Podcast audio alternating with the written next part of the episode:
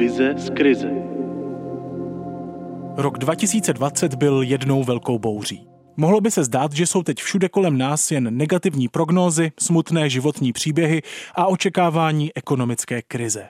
Co kdybychom ale rok 2021 vnímali jako nepopsaný list? Příležitost začít znovu. Přinášíme vám podcastovou sérii Českého rozhlasu Plus a serveru iRozhlas Vize z krize. V té nám 21 českých osobností přednáší své myšlenky a nápady, neotřelé pohledy a cesty, jak krize využít.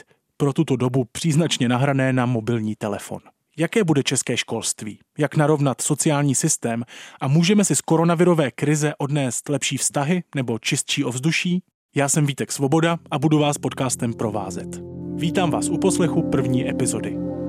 Vize z krize. Pandemie způsobila nevýdané. Češi a Češky se načas nesměli toulat, procházet nebo loudat po svých městech. Představitelé vlády si už měsíce pochvalují, když se sníží takzvaná mobilita, tedy náš pohyb v ulicích. Do práce, na nákup, domů.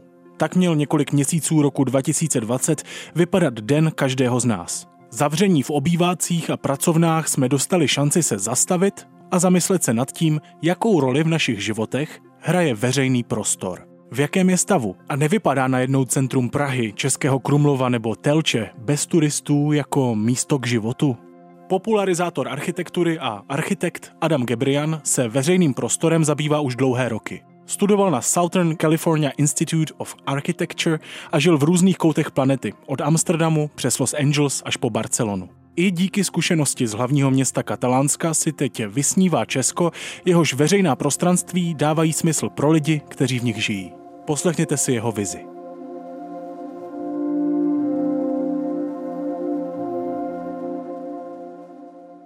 Myslím, že tvrzení, že krize je vždy zároveň problémem i příležitostí, je dostatečně známé.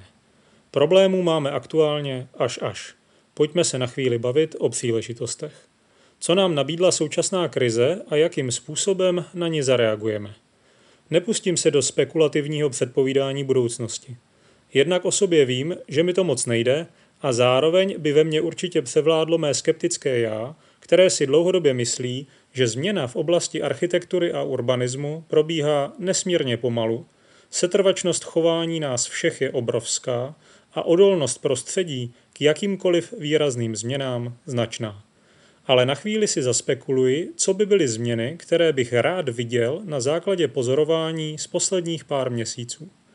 V prvních týdnech jarní pandemie jsem viděl prázdné ulice centra Prahy. Město jak pomorové ráně. Pochopitelně bez turistů, což je řada lidí žijících v Praze uvítala s radostí. Ale taky bez místních. Jasně se ukázalo, že lidí trvale žijících v úplném centru moc není. Mělo to svoje výhody, samozřejmě. Chodil jsem městem, zastavoval se téměř kdekoliv, včetně ulic ještě nedávno značně zatížených automobilovou dopravou a mohl si všímat detailů ve veřejném prostoru, pohybu slunce a stínu po fasádách domů, k čemuž běžně nemáte příležitost. Po opadnutí první vlny strachu jsem ale ke svému překvapení zaznamenal jinou věc. O hodně větší množství lidí v místech, které mají jen trochu přírodní charakter. V parcích, na loukách, v lesích, na neurbanizovaných nábřežích Vltavy. To, co jsem běžně výdal předchozí dvě jara v Barceloně a v Lisabonu, když jsme tam s rodinou pobývali. Snad poprvé jsem měl v Česku pocit, že veřejný prostor někdo intenzivně vyžaduje, používá, ale také nahlas komentuje, má na něj nějaké nároky, něco mu na něm nevyhovuje, něco mu v něm chybí, něco by od něj chtěl a alespoň na nějakou dobu slouží jako cíl, nikoliv jako místo na cestě. Zkrátka, že se objevila nemalá skupina obyvatel, která logicky chtěla opustit interiérové prostory svých prací a domovů a skutečně hledala nějakou pobytovou kvalitu venku.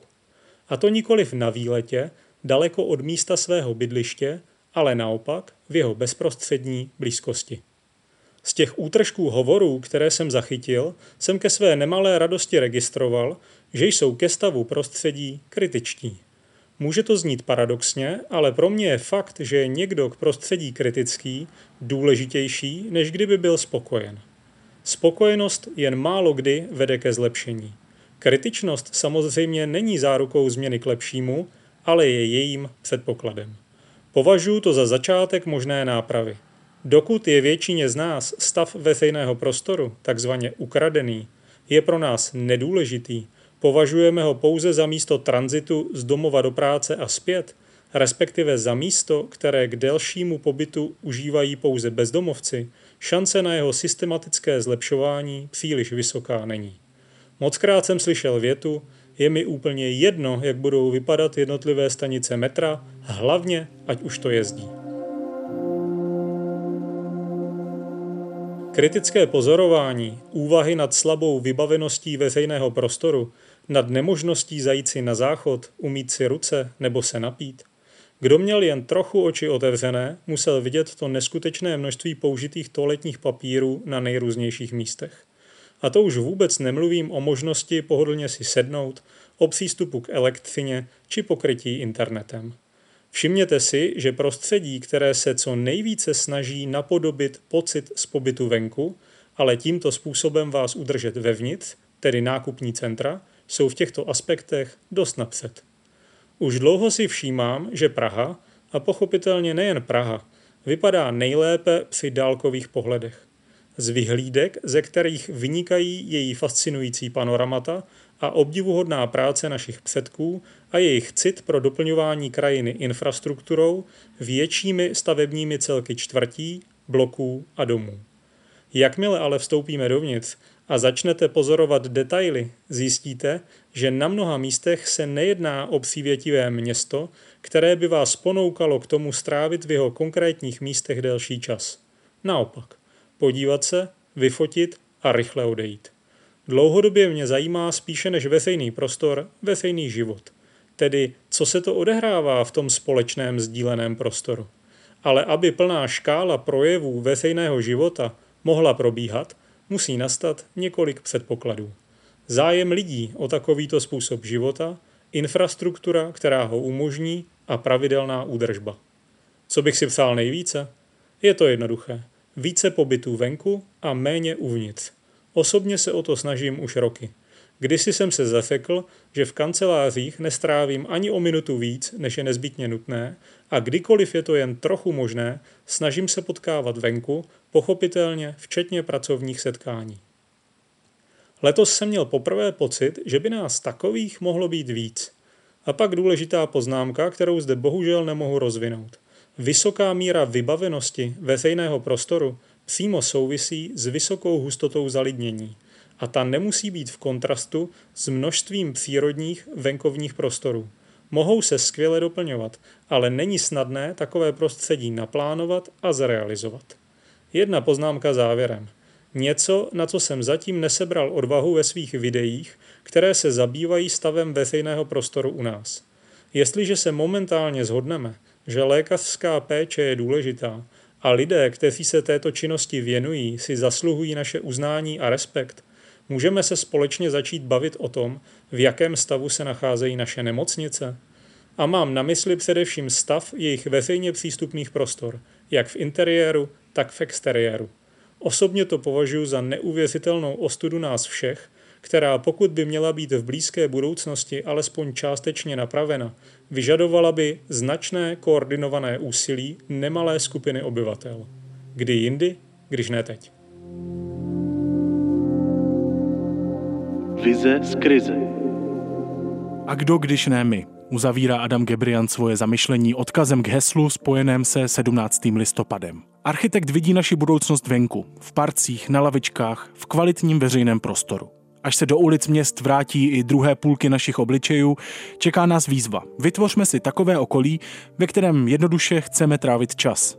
A važme si toho, že můžeme. Vize z krize. 21 osobností a jejich inspirativní myšlenky pro blízkou budoucnost.